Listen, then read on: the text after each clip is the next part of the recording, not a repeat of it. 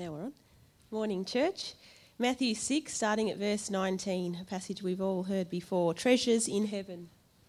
Do not store up for yourselves treasures on earth, where moth and rust destroy, and where thieves break in and steal.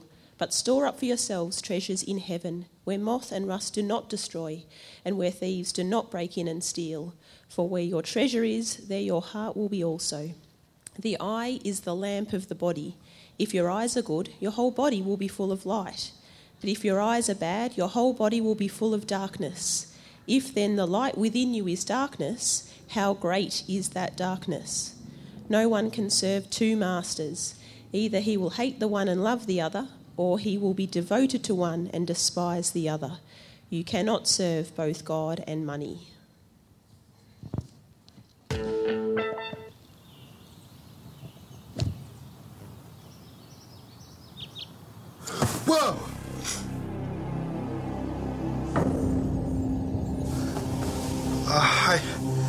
Hope you're not death because I have tickets to go see Jellyfish Sandwich tonight and.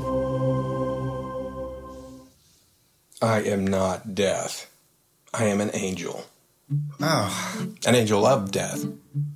Oh. What's with the cloak? Oh, I didn't want to frighten you. I've got big wings. Thanks. Hey, listen, uh, things are going pretty good for me right now. Uh, is there any way that, you know, maybe I could get a little bit more time? A dollar. Where I'm from, the streets are paved with gold. Oh. Ah, I've got what you want. Right? Check it. So you got Flatty, right? And then Affliction, all right? I mean, this is the look you want. I think it'll really show off your eyes. I mean, it's got the sparkles, the bedazzles. Oh! I'm clothed in radiant light. Okay, all right. You're going to destroy my retinas. All right, hey, how about these? You want to fly like LeBron? Again, the wings. Uh, like fast cars? Does it go with the speed of thought? I've got it up to 120. Well, well, you can take it to go see Jellyfish Sandwich tonight. Two tickets, front row. I mean, I mean, they don't have a harp, but they're pretty good. Look, I work for the creator and designer of all music, of all sound for that matter, of all matter for that matter. I guess my new HD flat screen TV over there doesn't do anything for you. It's 3D. Yeah, so is the Milky Way. You're really a one-upper, you know that? Yeah, I live in heaven with God. We got some pretty cool stuff up there. I mean, not that you'll ever see it. I'm just kidding. or am I?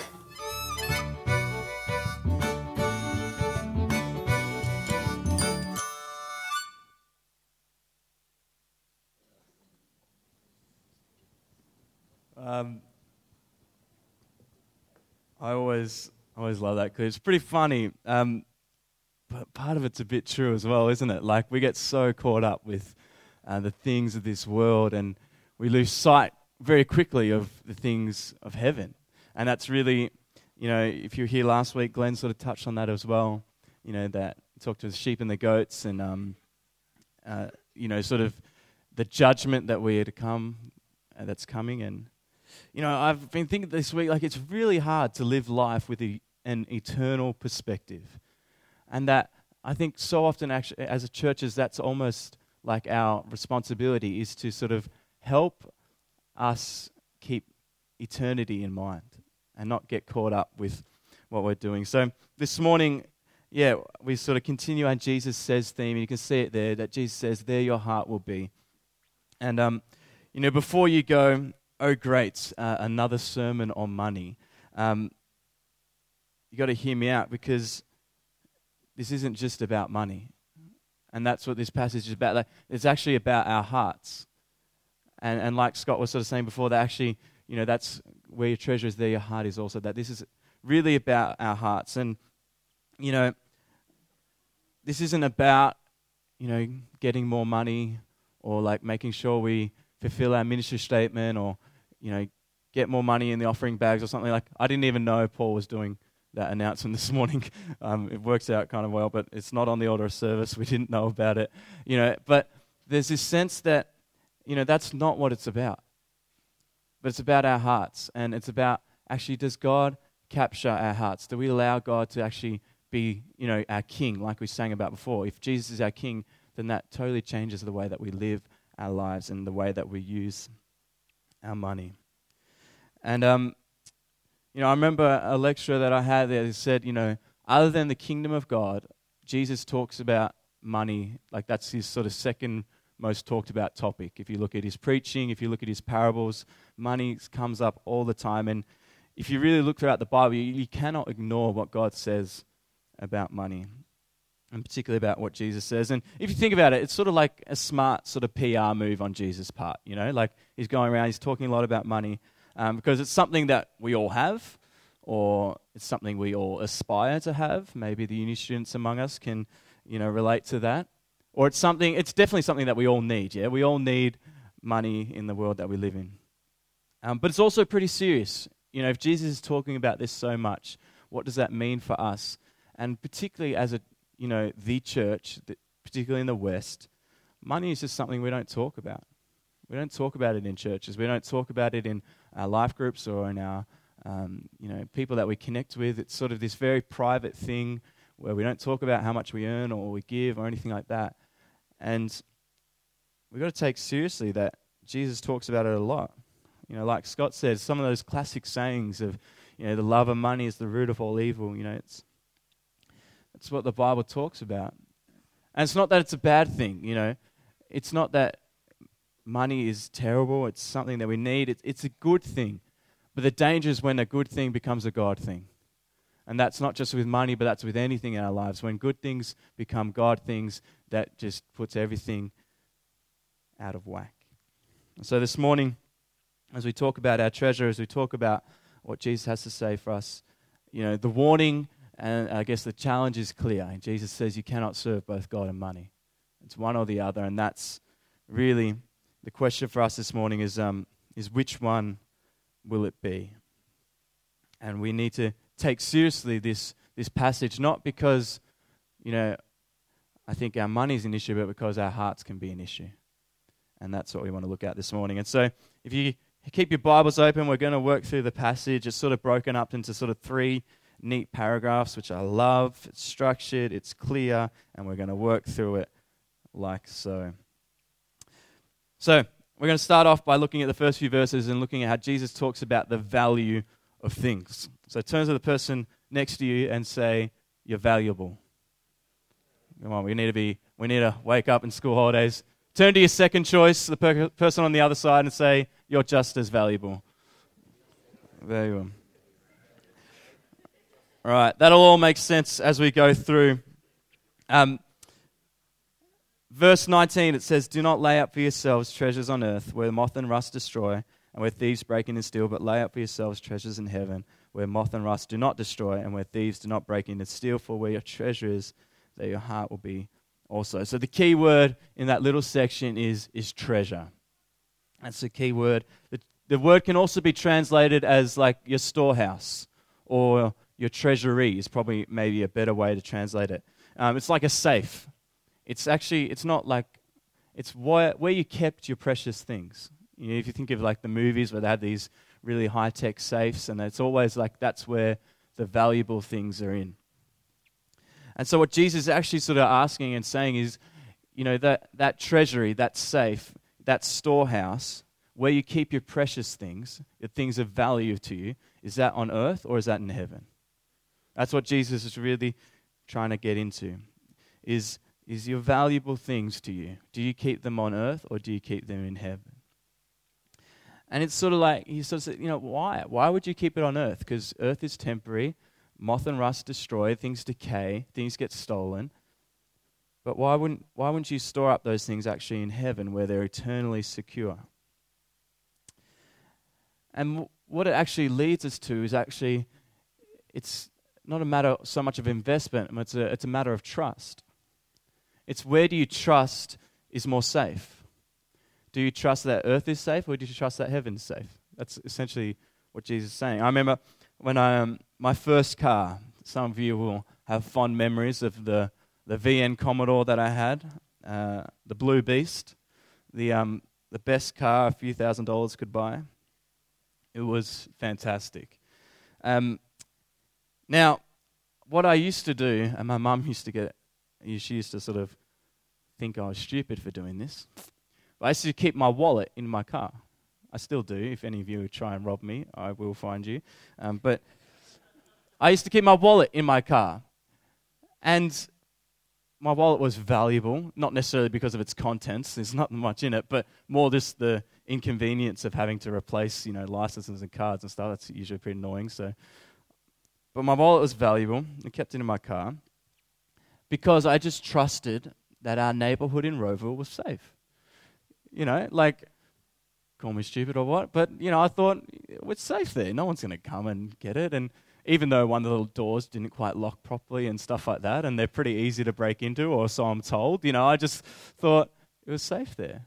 But, you know, if I had lived, you know, 10 minutes down the road in, in Dandenong or a bit further, maybe in Noble Park, and it might be a bit different story. I mean, I just, the stories I hear, you know, I, I haven't, I'm not judging anything, it's just what people tell me, it's a bit unsafe. But, you know, it would have changed the way, sorry, Isaac, no offense. I love you, bro. So I knew I could say it because easier. It's all good. But you know, if you, where you keep your precious things, it actually says about who and what you trust. That that if if we value all the things of earth, if if everything that we cherish is on earth, what does that say about what we trust or who we trust? Yeah, if the things that we prioritize and we spend time on and if we invest if they are all earthly, temporary things, what does that say about who we trust and what we have faith in?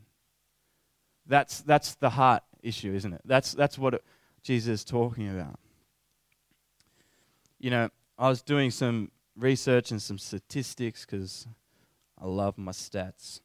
And um, I'll, I'll, skip over a few of them, but one of them that probably is particularly um, five years ago, they did some studies across Australia on consumerism and, and sort of what we're spending our money on.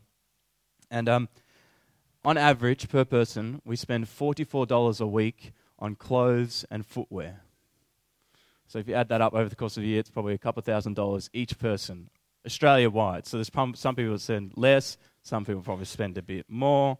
And, um, and once again, like, it, it's not bad. Like, clo- we all need clothes, and, you know, that's not a bad thing to sort of dress nice or anything like that. But you know, if we if we look at it, like clothes are so temporary. Like I, I'm at an age now where I can look back on some photos, and I go, "What was I wearing?" And you see, it was it was fine when I was like 16 and looking back at photos because you know I'd look at photos when I was five and go, "Mum, what were you doing?" But now I look at the photos and go, "Joel, what were you doing?" You know, like why were you wearing that? you know, we're at the age, and it's like, it's so temporary, and we get caught up in this, uh, you know, I continually got to look good and wear this and wear that. And, you know, you imagine over the course of a year what a few thousand dollars could do for the kingdom. Yet we get caught in this thing of I continue. And like, like I said, I'm not saying don't buy new clothes ever again. But we need to see that the things of earth Here's the thing earthly treasures can distract us from eternal treasures. That's essentially what happens, is that the things of earth distract us from the things of eternity. You know, and we see this, you know, I get the privilege of seeing this sort of every year when we go on our school's rev trips. You know, we head to a developing nation and you, you're sort of confronted by poverty and material need. But every time I go there, I feel like maybe they're onto something. Like maybe they've actually got things a bit better than we do yes, they might not have the infrastructure and some of the things that, you know, we have, but they're always happy and they're content and they have community and they enjoy the moment. You know, they're not sort of rushed from place to place. They're, and I just always just feel like maybe they're onto something. And particularly at that time, you know, we get back, you know, a week before Christmas usually.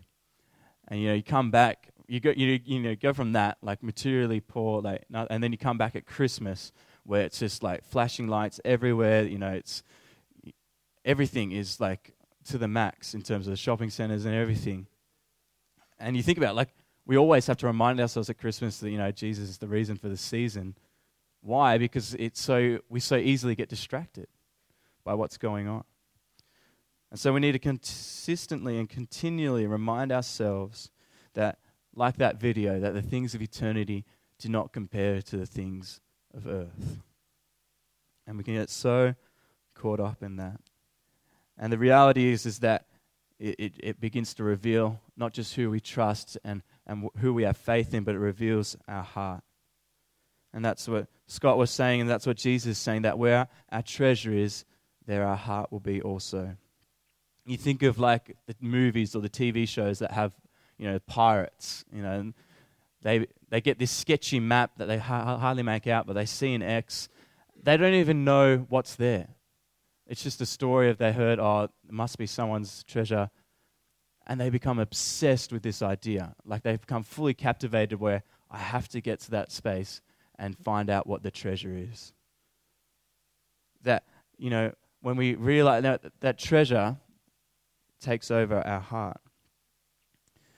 And if you think about it, like for me, that's scary because my heart is up and down. My heart is divided. If you think of, you know, Paul says it in Romans, I don't do the things that I do want to do, I do the things that I don't want to do. You know, in Proverbs it says the heart is deceitful above all things and and and yes, we're given a new heart and Jesus' spirit comes into us to sort of lead us and to change us and we're all sort of on this process, but when I look at my treasure and I see what I'm investing in, I I go I get pretty challenged because it reveals a heart that's up and down, a heart that's sort of conflicted and that's challenged. Like I said, we're going to talk more about that as we go, but you know, I, I want to encourage us that oh, we would actually be careful to choose where our treasure goes, knowing that our heart will follow. That we'll choose where our treasure goes, knowing that our heart will follow. You know, if you think about, um, often with our family, we gather on Melbourne Cup Day. Um, it's usually around Lauren's birthday, so we gather and you know we watch the race and whatever the race. You know, it's cool. But there was one year where we put money on it, and all of a sudden I became a new man. Like I did not care about horses, I did not care about racing, but all of a sudden I'm on Google. I'm like looking at who's the favorite, who's the dark horse, you know, what's the past, you know, two weeks of racing been looking like, and all of a sudden I'm like invested in this thing because I put five dollars on it, you know. And, and and what if that's actually the same with you know just the rest of life? That actually, if we put our money, if we put our treasure somewhere, that our heart will might catch up. And so that we would actually commit and we would discipline ourselves to invest eternally. That we would invest in the kingdom, we would invest and would honor God with our money, knowing that our heart will catch up. That, you know, even though I don't feel like giving to the church, even though I don't feel like this sponsored child's making a difference, even though I don't feel like I've got enough extra cash to give to the homeless guy, I don't have time for this relationship, or I don't have time to come to life group or help out at Cavell, whatever it is, like, even though I don't feel like it, I'm going to do it anyway because I'm going to trust that my heart is going to catch up to where my treasure is. You know, and like I said, our hearts can be up and down. But what if, what if, just for us, that that though our heart is up and down, our treasure would be secure in heaven. That would say, that is where my treasure is. Regardless of the up and down nature of my life and my heart, my experience. Not the other way around. Not that our treasure would mimic our heart, but instead would say, no, my treasure's there. I'm going to commit to that. I'm going to discipline myself to that. And my heart is going to follow. For where your treasure is, there your heart will be also. And then we read in verse 22, Jesus seems to go on the classic tangent, and you go, what is he saying? He says, The eye is the lamp of the body. So if your eye is healthy, your whole body will be full of light. But if your eye is bad, your whole body will be full of darkness. If then the light in you is darkness, how great is the darkness? See, what's fascinating when we talk about treasure is that treasure is subjective. You know, we try and put like an objective measure to treasure and to money and stuff. Like we try and put price tags on things. But if, when you really think about it, you know, value and, and treasure is subjective. You know, we have that saying, don't we? One man's trash is another man's treasure. The value hasn't changed. So, like, the price might not change, but the value is different to different people. You know, once again, cars are a great example. I don't care about cars. If it gets me from A to B, if it has a decent air conditioner, and if it plays music at a suitable standard, I'm happy. Like, I'm, that's my car. I'm happy as long as it does that. You know, where I've got a few friends that are complete opposite. You know, they're obsessed with the exhaust and the muffler and I don't know the other words that go with car things, but you get the idea. You know, they they become obsessed with this stuff, and it's like, you know, my friend, you know, I spent hundred dollars and got this new exhaust. And I go, you wasted hundred dollars and got a new exhaust. Do you know, like, value and treasure is subjective. And so what happens then is that our eyes become super important. The way that we see becomes super important. That's what Jesus says. The eye is the lamp of the body, and if your eye is healthy, your whole body will be full of light. See, it's all about how we see things. It's all about what do we see that has value and importance and significance. See, the reality is we can only invest in the things of eternity if we see the things of eternity. Like we can only invest in the things of heaven if we begin to see the things of heaven. And it sounds simple and silly, but so often, like, that's the struggle, isn't it? We see the things of earth, if we invest in the things of earth, we see the results. Yeah? We put money into this company or we put money into this house or this car or whatever, and we see, you know, the benefits of that very quickly. Whereas, you know, we, we start to invest in the things of, of God and we don't quite see what happens. You know, we invest in these people, we invest in, in this, and we don't always see it. And that's why, once again, it's a heart thing because it's about faith and it's about trust. And that we're called to believe even though we can't see. That's faith. And so ultimately, I think we need to begin to see differently, and we need to see the things of eternity, and that it comes down to God and people. Like if you look at the end of the book, if you look at Revelation 21, the things that survive judgment, the things that are there for eternity, it's God centered and surrounded by his people. Everything else is a bit vague. We're not quite sure how the rest works, but that's pretty clear. That the things of eternity is Jesus Christ and it's his people, and in fact, all people. So we need to pray to God that we would actually begin to see him as the ultimate treasure. That he would become the ultimate treasure of our lives, that we would grow in our relationship with him, that we would walk the road with him by faith, not by sight. And we need to ask ourselves, you know, how much money, how much time, how much energy are we actually investing into our relationship with God? Like that, that's, that's been a real challenge for me lately because I've slacked off a lot. And so we need to ask ourselves actually, how, if, if that's my treasure, am I investing into that? For where our treasure is, there your heart will be also. And ultimately, we need to know that this is a work of God, that God is the one who saves, that God is the one who changes our hearts, and God reveals himself, and God opens our eyes.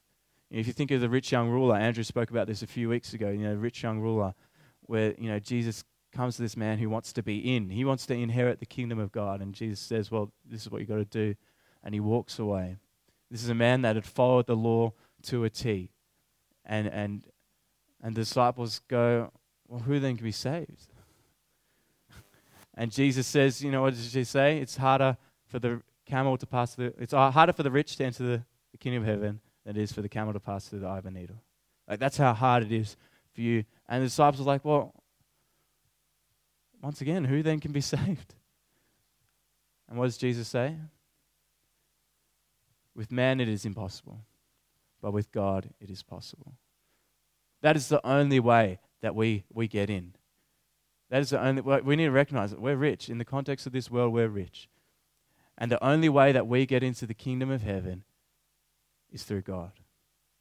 With man, it's impossible. With God, it is possible. So we need to cry out to God to open our eyes, to reveal Himself, and to help us see Him as the ultimate treasure. So that's God. The other thing is people. C.S. Lewis has this beautiful quote in his book, The Weight of Glory. And I just want to read it to you. It says this There are no ordinary people. You have never talked to a mere mortal. Nations, cultures, arts, civilizations, these are mortal, and their life is to ours as that of a gnat. But it is immortals whom we joke with, who we work with, who we marry, who we snub and exploit. Immortal horrors or everlasting splendors. This does not mean that we are to be perpetually solemn. We must play, but our enjoyment must be that of the kind which exists between people who have, from the outset, taken each other seriously. No flippancy, no superiority, and no presumption.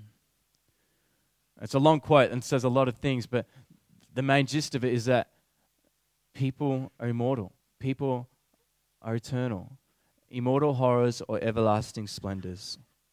And so that, that should change the way that we see people. It should change the way that we interact with them. It doesn't mean we're always sad. That's what he says. It doesn't mean that we're perpetually solemn, but it means that from the very outset we take people seriously. That we need to see people differently and we need to become serious about people. It doesn't mean we can't, you know, buy those clothes. It doesn't mean we can't do these things. But when we become more serious about our possessions, about our house, about our lifestyle, about our image, about our bank account, when we're more serious about those things than we are about people, I question whether we're seeing things properly. See, because in the end, people are the only things, the only people, they, they, they're the only things that last for eternity other than God. So, how do we make sure that we see people of worth, see people of value, invest into them with our time, our energy, and our money? See, Jesus also warns us that if the eye is bad, your whole body will be full of darkness. And this is so true in, in the treasure th- side of things. You know, we get caught in the comparison trap. We get caught looking around. You know, if you think about, you know, Jesus puts a challenge God and money. If you think about that, God and money from like a purely rational, philosophical point of view, God and money are not equal.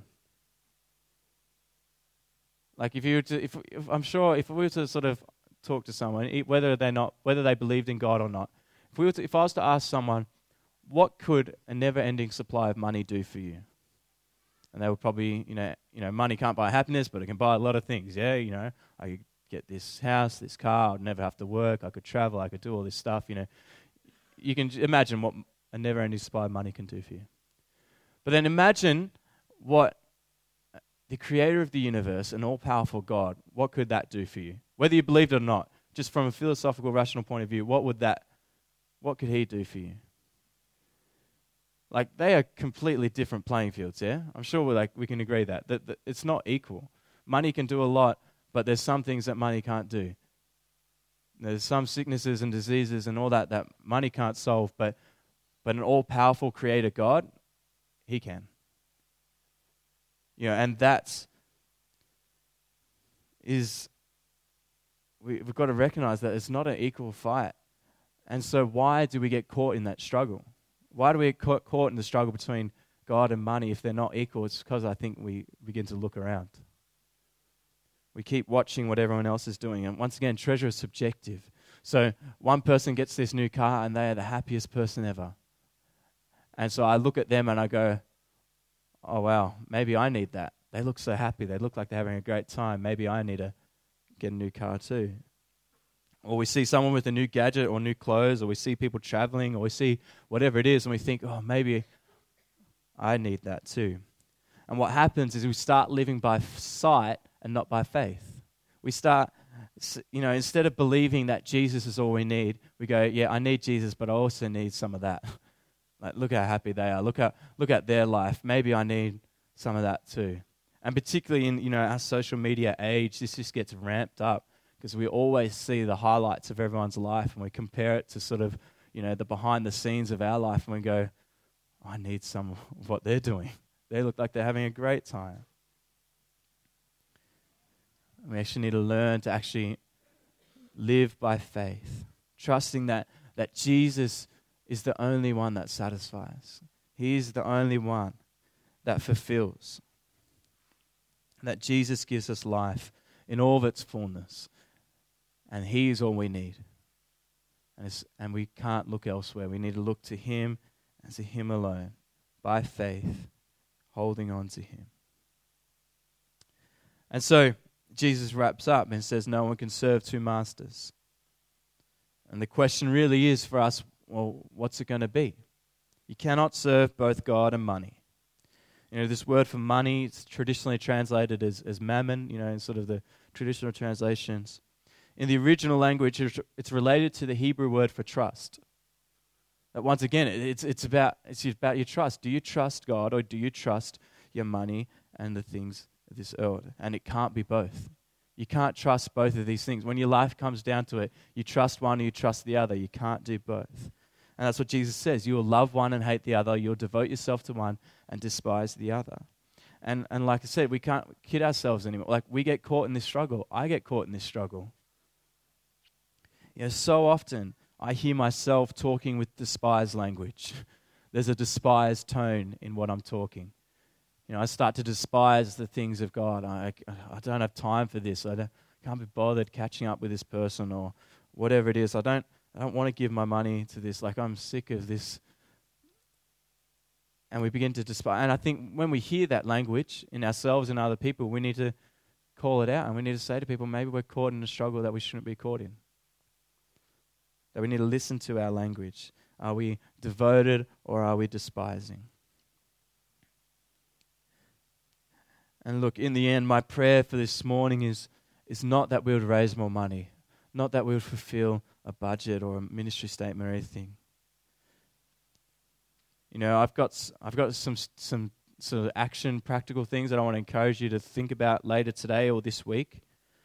But for this morning, like my prayer is really that we would see Jesus for who he is, that we would see Jesus as the ultimate treasure. And, and like we'll sing about those songs this morning, like they, that's what we need to see. We need to see the sacrifice and the gift that God gave us, that Jesus is the ultimate treasure. And what I love about treasure and treasure hunts is that they're exciting. They're an adventure. You know, you think about the movies, you think about the shows, you know, Indiana Jones, he hears about this treasure, and all of a sudden it is the greatest adventure you can imagine. You know, that actually, what if, what if that was the sort of understanding that we brought to our walk with God that this isn't just a chore, this isn't just, I need to do this, but actually, this is an adventure of finding Jesus in each and every circumstance of our life. And the promise is, the promise of God's word is that when we seek Him, we will find Him. And those who seek Him with all their heart will find Him. See, life in all of its fullness, life in all of its fullness is not about, you know, traveling the world or doing these great, amazing experiences or getting more stuff or having the nicest house or doing crazy stunts or anything like that. Life in all of its fullness is about finding Jesus in every situation, in every circumstance, day by day, looking to Him and recognizing that He is all we need. That is life in its fullness. Read the context of John chapter 10, and it's all about the Good Shepherd and his people, and it's all about listening to his voice and walking the road with him. That is what life in all of its fullness is about. And so the question this morning is, is where is your treasure? And I want to encourage you, like I said, later today, later this week, that you'd take some of these practical things home, that you'd look at it. You know, I remember one of our, when I did Year in the Sun, they used to say this all the time. They used to say, an unreflected experience is a wasted experience. And it did my head in. They used to, when we went and did, la- we played laser tag. I thought it was going to be a fun afternoon of playing laser tag with all my friends. And then they get us afterwards like, we need a debrief. Unreflected experience is a wasted experience. I'm like, I just owned everyone in laser tag. Like, what's there to learn? I literally, I came second.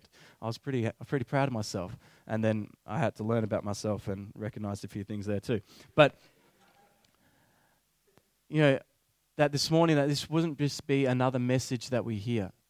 There wouldn't just be another thing, but actually would take time later today, later this week, to actually reflect on it and think about it. And a couple of things I would encourage you to do is one is to test your heart that you would test your heart, that you would see where your treasure is.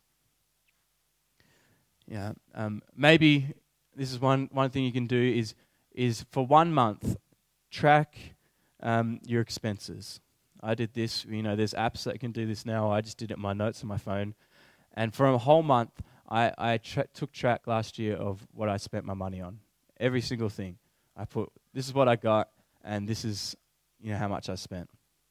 And uh, at the end of the month, I reflected on that, I read on that, and I discovered that um, part of my treasure was the golden arches of McDonald's.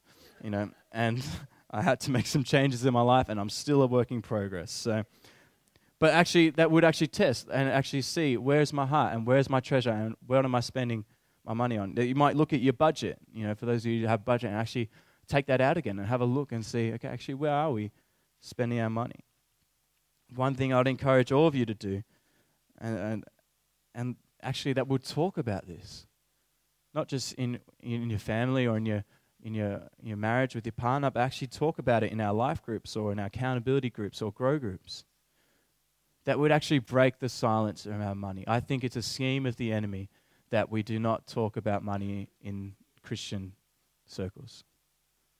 That we sort of keep it individual, we keep it private, and we don't talk about it. And I think we need to break the silence around that. I remember hearing about an accountability group that recognized that money was an issue for them.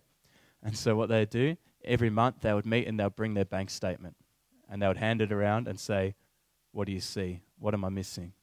Tell me about. Do you know? Like that, that, that, for me, I heard that. I'm like, that's full on. But there's also a part of it go, that would be so cool.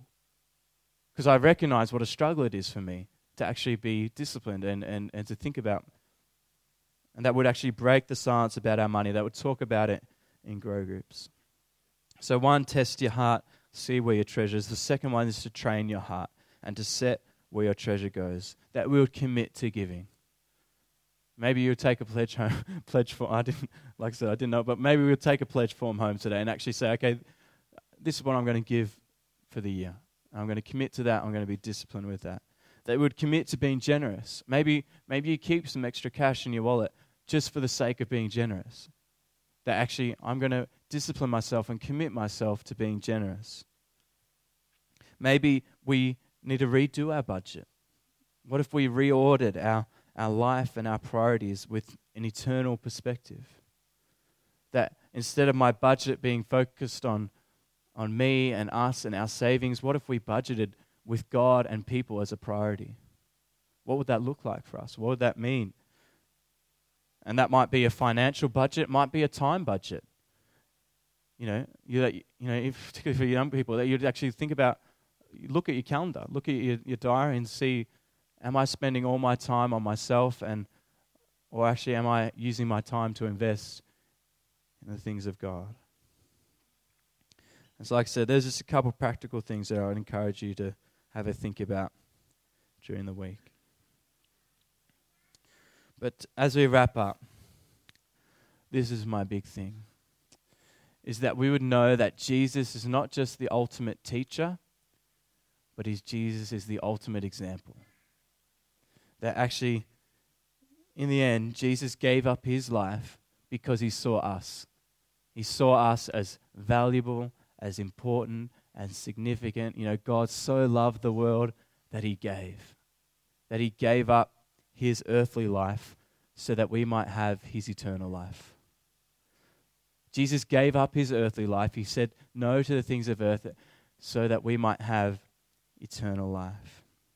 And I just thought, what if that was true of us as well?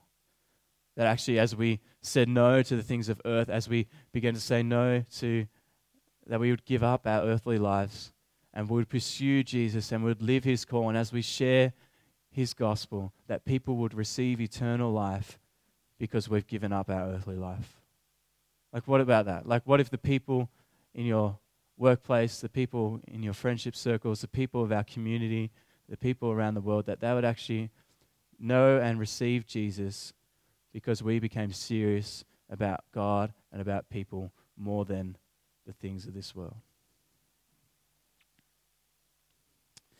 And in the end, the reality is God doesn't need your money. The earth is the Lord's and everything in it. All the people belong to Him. Like that. God has everything. It's all His. He doesn't need your money. You know, He says that numerous times throughout the Bible that He doesn't need our sacrifices. He doesn't need our money, but He wants our heart. He wants your heart, and He wants it completely with no competition. And that through God's Spirit, He promises to make us new. He promises to make us like Him. That that's a work of God, that He will continue to renew and to restore our hearts. And so here's the thing unless we actually walk this road with Jesus, we miss the point. If all you've heard this morning is, I need to give more money to things, you've missed the point. that actually, this is about walking a road with Jesus. This is about fixing our eyes on Him, the author and perfecter of our faith, and throwing off the sin that easily entangles us and running this race with perseverance, with our eyes fixed on Him. So, my prayer this morning is the words of a famous hymn. This is my prayer for us that we would turn our eyes upon Jesus, that we would look full in His wonderful face, and that the things of earth will grow strangely dim in the light of his glory and grace. That this morning that we would see Jesus, that we would receive and that we would know his grace. That we would see the ultimate example of giving up the earthly for the eternal. And that as we see him, that the things of earth would grow strangely dim. Like I love that thought that all of a sudden we go home, you know, and you know, all of a sudden, those new gadgets don't matter so much. All of a sudden, those clothes don't matter so much, or that how, or whatever it is, the things of the earth, they just grow strangely dim. Like, it doesn't make sense why they don't, they're not as important to us, but they've grown strangely dim as we've seen the light of God's glory and His grace. Amen. I'm going to invite our, our band up. I'm going to wrap up with a song. Um, yeah, you guys can come up. And um, that this song that it says, you know, that we're running to Him, we're running to Jesus, and the riches of His love will always be enough. That would declare that He is good, that He is peace, that He is hope, that He is true, and all these things. But just that, you know, Donna asked me, what song do we do? Because I'm like, I tried to handball it to Donna and just like pick a song. And she's like, oh, I don't know. And so and then I came, I remember this song, and just that line just captured me. The riches of your love will always be enough. That's essentially what this morning's about. That our heart would sing no other name, and that we would. Yeah. And so I, I pray that as we sing this, that it would be a song of praise and it'd be a song of prayers. Recognizing that actually sometimes for me, the riches of his love aren't enough. like that's honestly what my heart is. I, I get caught looking elsewhere, I get caught getting sucked into other things. But actually, I'm going to make that my prayer this morning that God, the riches of your love will always be enough. I pray that that would be me. That would pray this for ourselves, for our families, for our church. Would pray this for those around us, for our community, that they would know, that people would see that God is enough and that He's all we need. So let's stand and let's sing.